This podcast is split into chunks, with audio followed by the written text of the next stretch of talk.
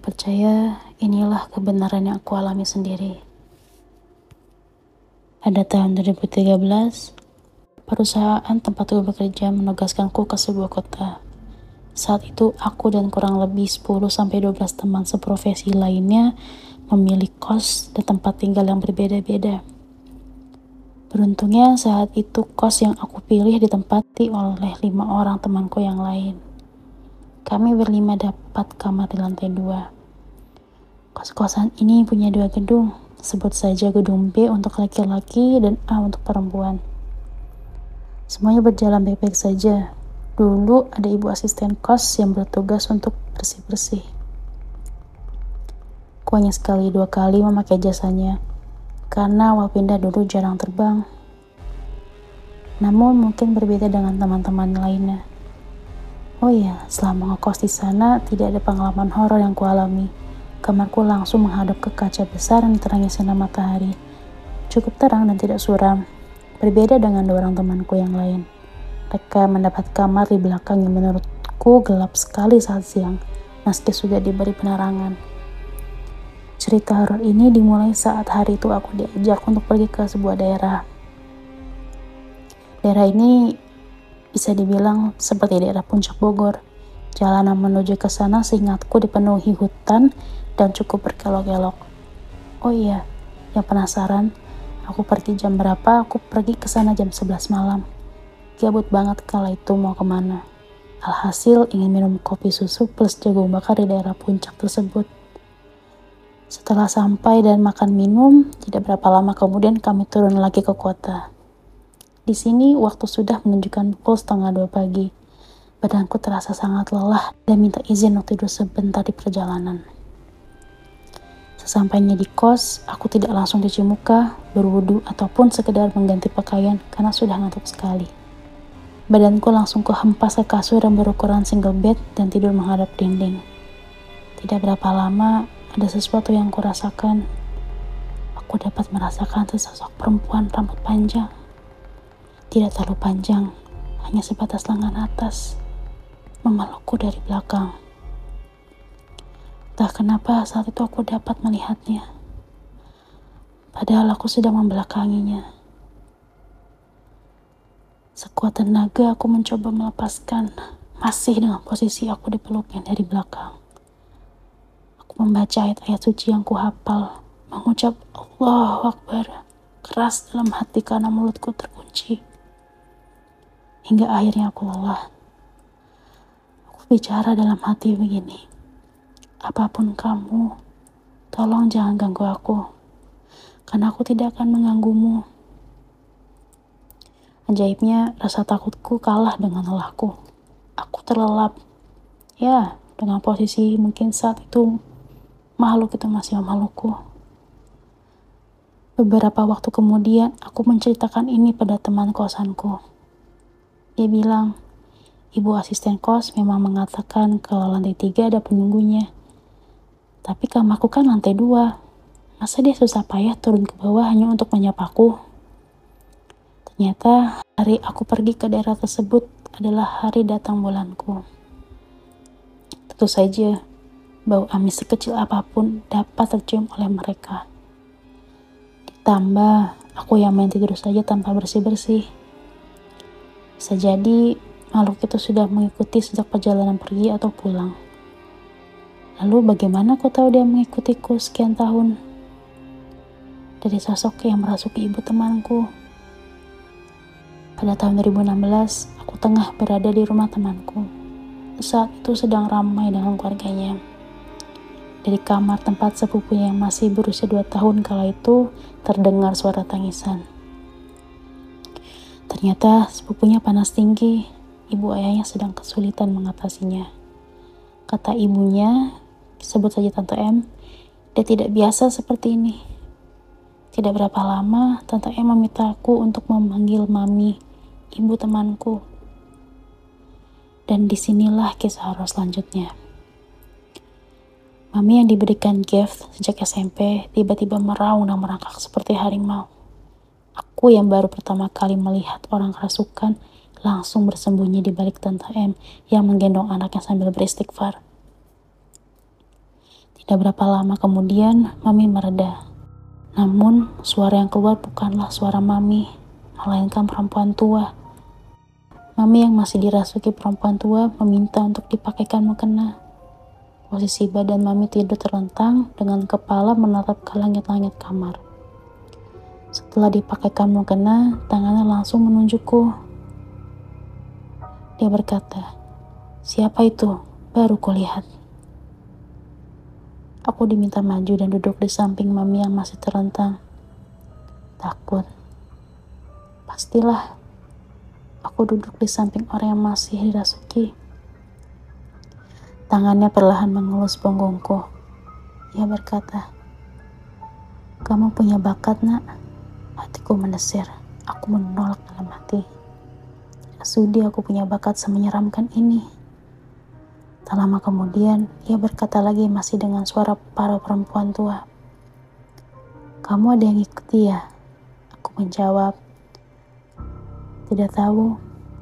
Tangannya masih mengelus punggungku. Dia sosok yang pernah peluk kamu. Lagi-lagi hatiku mendesir. Ingatanku kembali beberapa tahun lalu pada malam itu. Bagaimana dia tahu? Aku dalam hati. Dia suka sama kamu, tapi tidak mengganggumu. Bahkan dia punya manfaat untuk kamu. Lanjutnya lagi, aku hanya menyimak. Tapi dia tetap harus dibuang. Ya, tolong bantu buang. Saya tidak mau ditempeli terus, kataku dengan cepat. Entah apa yang dilakukannya untuk membawa sosok itu pergi, aku tidak tahu. Namun, ia berpesan untuk selalu membasuh badan setiap kali pulang dari bepergian karena di luar sana ada banyak sekali sosok tak terlihat yang bisa jadi mengikuti. Oh iya, keponakan kecil itu ternyata diganggu dengan sosok yang pertama kali merasuki Mami, sebelum akhirnya dikeluarkan oleh sosok kedua yang merasuki Mami. Sejak itu aku tidak pernah lupa untuk membasuh badan atau sekedar muka dan kaki setelah dari luar rumah. Sejak itu pula aku merasa aku tidak lagi dapat merasakan hawa-hawa berat di tempat baru. Mungkin sosok itu ikut pergi ketika Mami kembali membuka mata, kembali menjadi dirinya sendiri.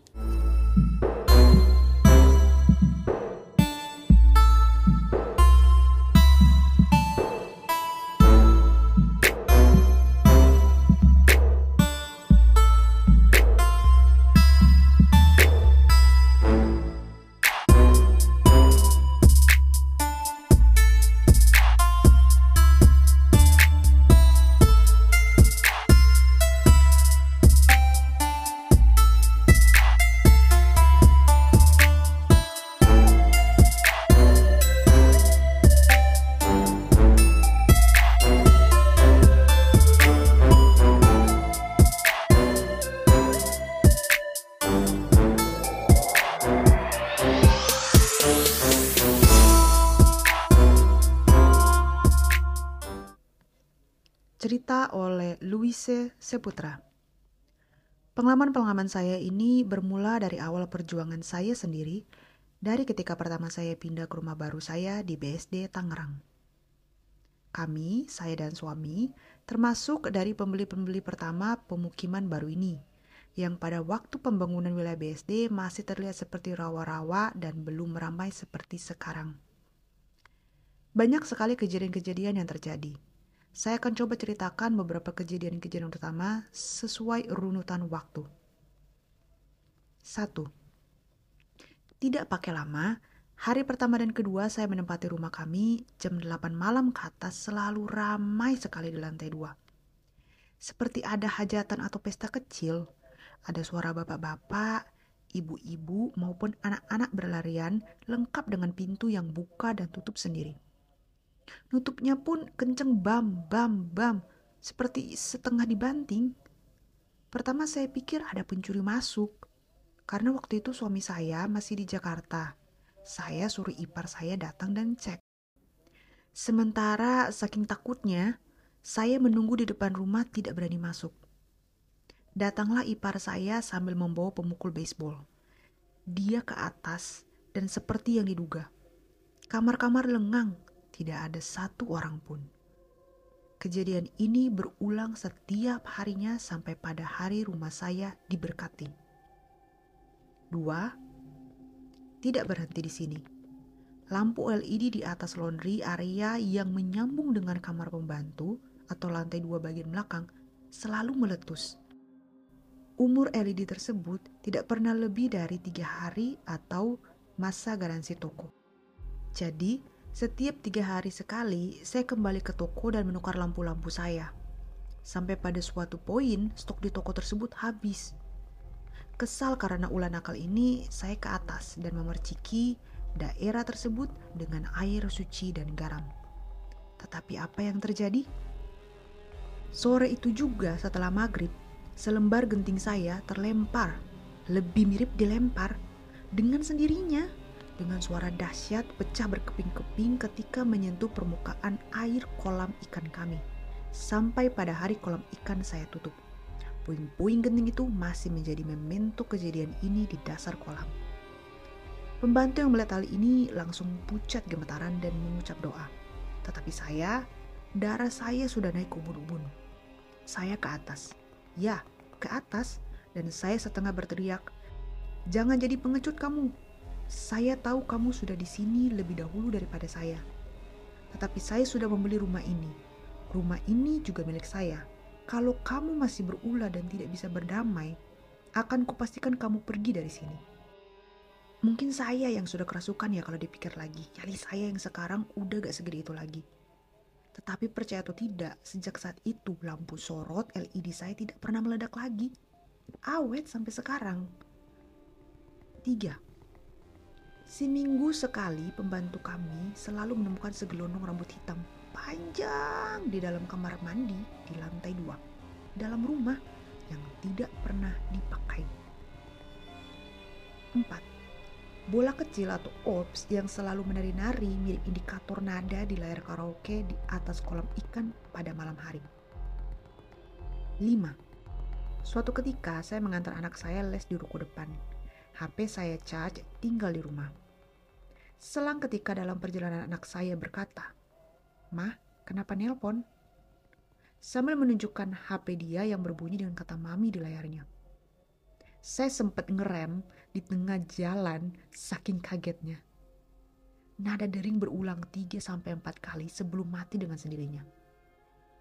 Hebatnya sampai password saya dia juga tahu. 6. Suatu waktu kami baru pulang rumah hampir menjelang tengah malam di malam Jumat. Yep, malam Jumat. Mendapati mesin cuci kami di lantai atas belakang sedang berputar. Kami hanya punya si Mbak ART yang pulang pergi, gak ada pembantu tinggal.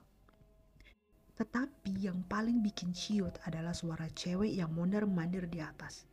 Berbicara dengan bahasanya yang saya nggak ngerti. Tapi dengan jelas itu cewek seperti ngomong sendiri. Kalau bahasa Jawanya ya artinya ngomong sendiri. Anehnya, suami saya hanya bisa mendengar suara mesin cuci berputar tanpa suara si cewek. Suami saya sempat bilang, apa kamu mau aku ke atas buat cek? Lalu saya potong, udah biarin. Kali baju dia kotor. Cepat-cepat kami masuk ke kamar dan beristirahat. Saya tidur dengan lampu menyala malam itu. 7. Salah satu puncaknya beberapa bulan lalu, suami saya lupa mematikan kompor. Dia merebus air memakai sospen dan lupa mematikan kompor semalaman. Paginya jam 6, itu kompor masih menyala dengan api yang tersetel paling maks. Membakar sospen tanpa gosong dan asap. Seakan-akan dia hendak bilang, ini loh, kamu lupa matiin kompor. Padahal panci yang sama pernah saya gosongin ketika saya lupa mematikan kompor selama 10 menit dan dapur sudah sangat berasap waktu itu. Ya, begitulah beberapa kejadian yang bisa saya bagikan saat ini. Walaupun masih banyak interaksi saya yang lain. So, saya percaya bahwa kita benar-benar tidak sendiri di dunia ini. Tapi ingat selalu bahwa Tuhan tetap empunya semesta.